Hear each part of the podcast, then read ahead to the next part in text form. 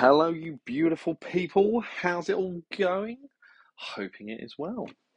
Um, so, in today's episode, we are going to be doing just a little bit of a, a final roundup of our listener questions. Um, there were a couple of other questions that had come through um, of different topics that you wanted me to cover. Um, I'm not convinced that they're um, a whole episode's worth um, for various reasons. So I'm going to cover the last last few topics in this episode. Um, leaping right into it, we had Slip 39, uh, SLP 39. Uh, we start stage two in two weeks. Could we have an insight? Um, obviously, I'm slightly behind on our scheduling and our uh, dating for this to be totally relevant. I think I'm probably two weeks late, so you're going to have started and you've already got a bit of an insight. Um, there is an episode um, where I've covered uh, the assessment process and what that looks like.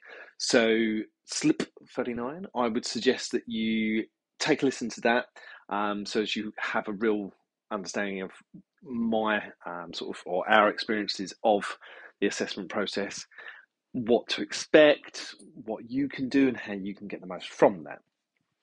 Um, with regards to stage two, I'll again I'll, I'll, it to what I know. I understand that a lot of agencies work in different ways and have different sort of processes.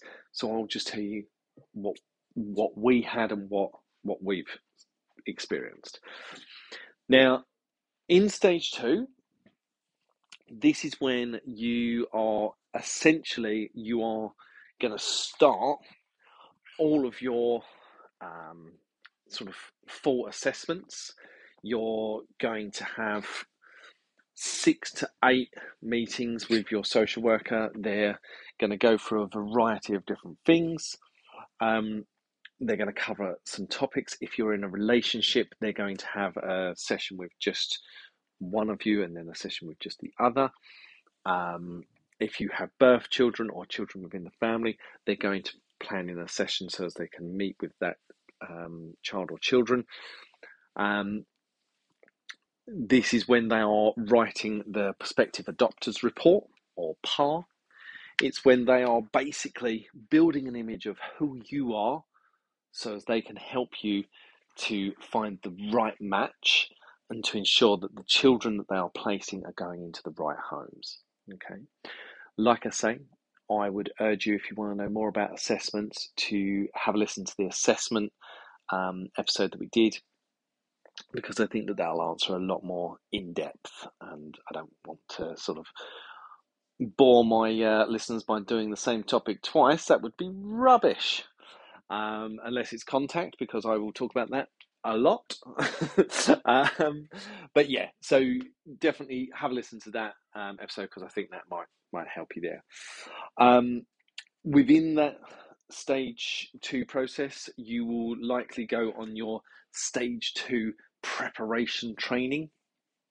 Um, again, this is different for different agencies, um, and it's done at different time for different agencies. But the majority that I'm aware of in stage two, that is when you have your prep training. Prep training is the only legal um, minimum requirement for an adopter in the UK. Um, that you must go through that in order to be approved. At this stage, however, different agencies will offer you different training programs. This will be where you might get friends and family training, you might get Theraplay, um, there's going to be um, contact, matching, and introductions. A whole host of training that could be offered to you. Won't that's not a guarantee, um, but certainly could be offered. At this stage, if you find that your agency isn't offering you training, but it's something that you think that you're going to benefit from, reach out to me or to um, Adoption UK and you'll be able to find some different training opportunities. And if you reach out to your social worker, there's a strong possibility that they'd be prepared to fund or at least support you going through that extra layer of training. Because again, When you get into panel, that's going to be that chance for you to demonstrate your learning and your journey. So if you're finding that there's other training that you'd like to access, speak to your social worker about it. Um, during stage two, your references are going to be met with and spoken to. Um, they are going to be sort of confirmed to have written your reference. They are going to be interviewed, um, and just again another layer of verification about you as um, as adopters. Um, lots of people stress and worry about that. Uh, I would strongly urge you to understand that unless you've got major skeletons in your closet, relax. You know, you've put referees forward that you feel confident will have some positive things to say. But even if they didn't, worst case scenario, even if they didn't, the social workers are then able to say, well, okay, well, that's not the picture that I'm getting from these people. Um, I'm now going to find a creative way to work this into a conversation and see if I can delve a bit deeper. So the referees are really important, but don't stress if they say or do something that isn't quite what you'd like them to say or do. It's not, that's not where the assessment ends.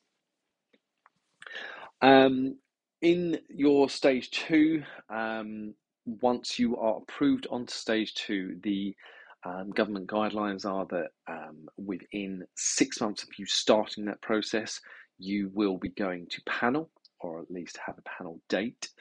Um, I understand that there have been some sort of delays here and there, but those timescales do still exist.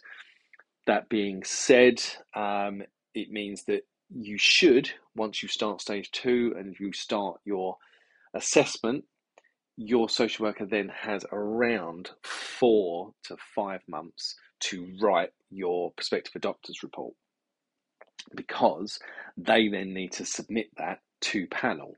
Panel then need to have an opportunity to read that, digest that, and take that forward. So expect stage two to be intense. Expect the assessment process to be intense, um, but it's obviously a very crucial part. Um, during that period, um, you would have had your medicals done, um, but you'll start perhaps um, hearing a little bit more about um, other children that are waiting. Um, you will, in stage two, if you don't work in an environment with children, you will then get an employer's reference written as well. Um, if you do work within a sort of an environment around children, the likelihood is you would have had to have got a reference on at stage one. Um, so this is when everything just all starts coming together. Uh, you start building a profile of the type of family you want. Um, and you will then be invited, as your assessment is going forward, you'll be invited to start considering some children that are currently waiting.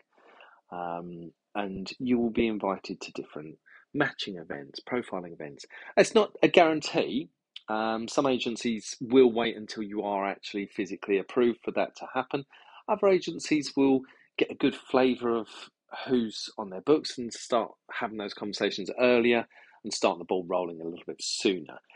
I would say if you are looking at adopting siblings or older children, children of um, from a BAME background, children with disabilities, if you have identified that these are the type of children that you would consider, I genuinely believe that your agency will work to start getting you involved in matching or activity days sooner so as they can start finding those links. Again, that is because the children in those groups are waiting longer. So, if there's a way for them to sort of short circuit a couple of weeks, they're going to do that. Um, if you are looking for 0 to 2, again, like I've said countless times, that is the most popular age bracket. So likelihood is they're not going to actually do any work with regards to matching at that early stage because do you know what? They've got plenty of adopters in that group. These other children are not going to wait as long, so they don't need to rush anything with you. Okay. Um, so that's what you should expect from stage two. You should inspect, expect your life to be literally walking, talking, breathing adoption. Um, you're going to have real um, heavy interaction with social workers, um, lots of opportunities for training. So it's, it's, it's going to be a lot and it's going to be a very intense period. Expect it to be a little bit stressful and a little bit frustrating, um, but all very, very exciting. Um, that does lead on to um, I've got um, Paulina um, has also dropped a message um, asking me to cover family finding um, and panel as well. Paulina, both of those again, I did um, separate episodes on. Um, so again, I don't want to sort of go into loads and loads of detail again. Um, there are separate episodes, and I'll put those links available for people. Um, but certainly, when you're coming to the end of stage two, that is when you're looking at going to panel. I cannot stress enough. Um, at that stage, you are going to be stressing, you are going to be worrying, you're going to be assuming that it's all going to go absolutely horribly wrong and it's going to be really intense. Panel is not as scary as you are making out. Stop stressing about it. It is a very important part of the process. It carries a lot of weight and it is vital that you get that bit right. But when you go to panel, a lot of the right processes have been followed. Therefore, you're walking into a room full of people that are interested to have you there and would have raised a number of concerns prior to you being there if they had major concerns. If there are major concerns when you're at panel that haven't already been addressed by the time you get there, something's gone wrong in the process. I have heard recently of a couple of cases where panel have had um, a split decision or indeed they have made a referral or a recommendation for um, adopters to take some time before coming forward and being approved.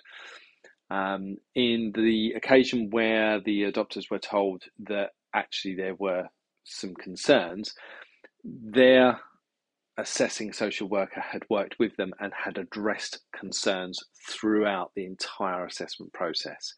So, whilst they seemed a little bit um, shocked when these concerns were raised again, they shouldn't have been shocked because those concerns weren't ever fully addressed during their assessment process.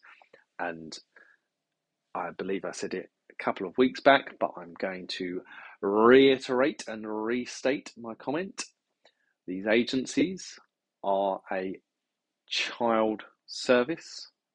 Their job is to find the right families for children, not the right children for us.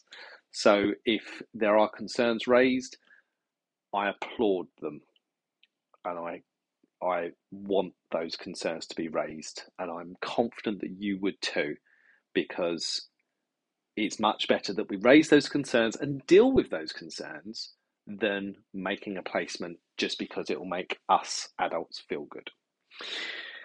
Uh, so, Paulina, um, check out the um, episode that we did on panel. We had um, someone um, we had Scott, who is the co host of the Adoption and Fostering podcast. He is also, I'm confident that he is still, but he certainly was. He um, was sitting on a number of adoption panels, and I think he was the chair of panels as well. So he comes on and he shares all of his insights. That's a really, really great, great episode, if I do say so myself.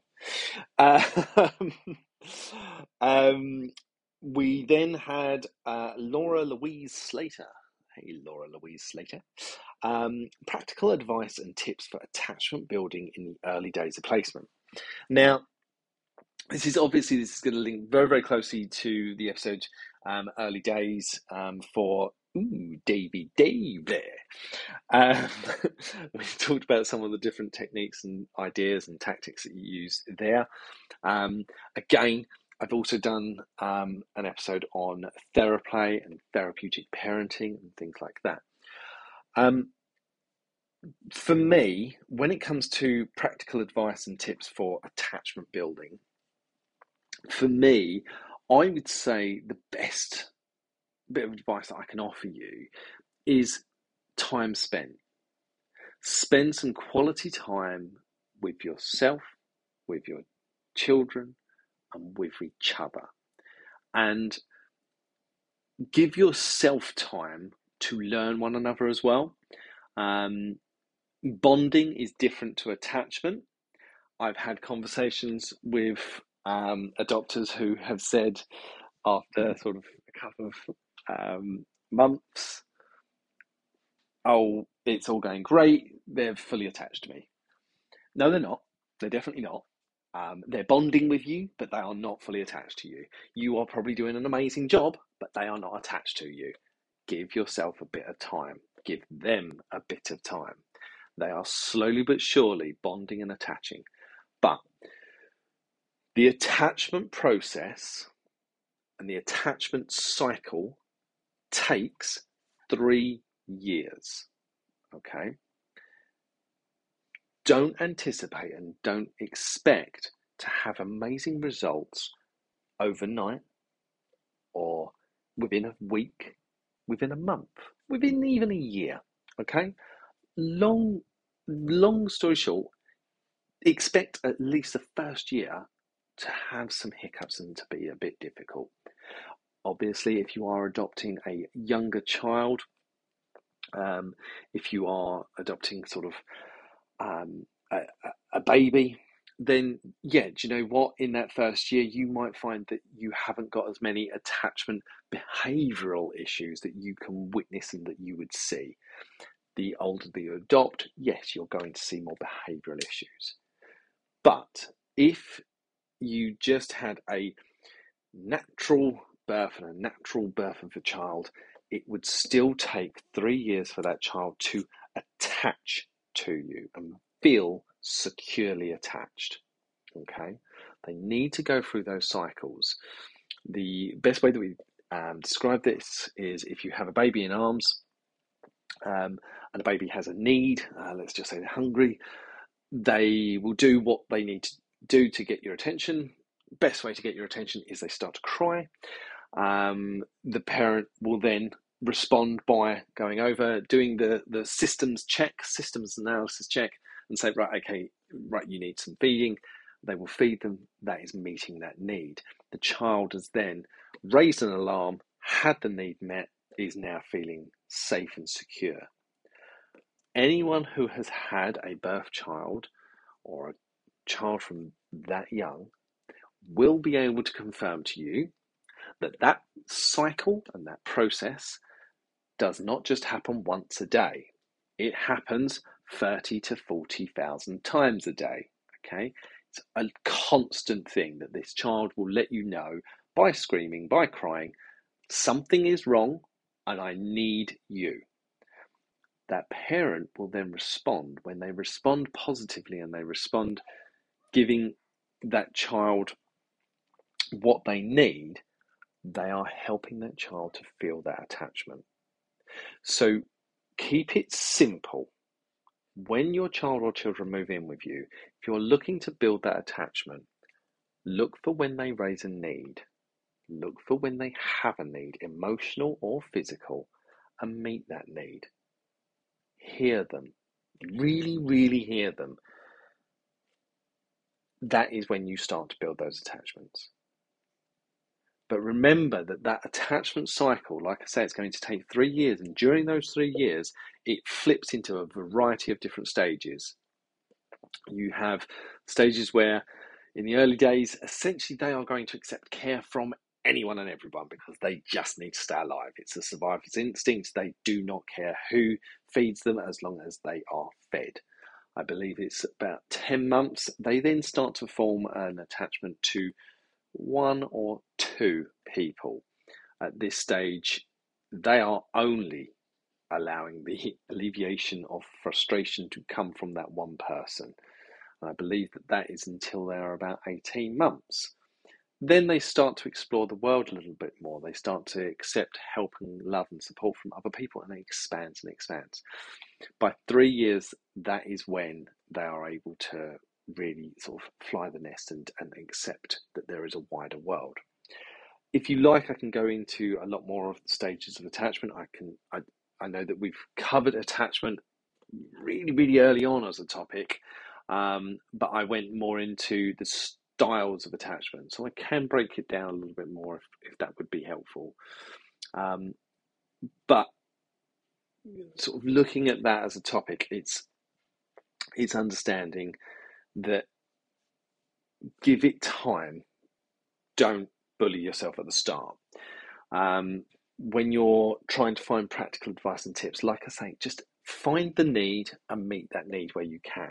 Demonstrate that you are their secure base. Demonstrate that if they have something that they are looking for, you can meet that need and you can be there for them.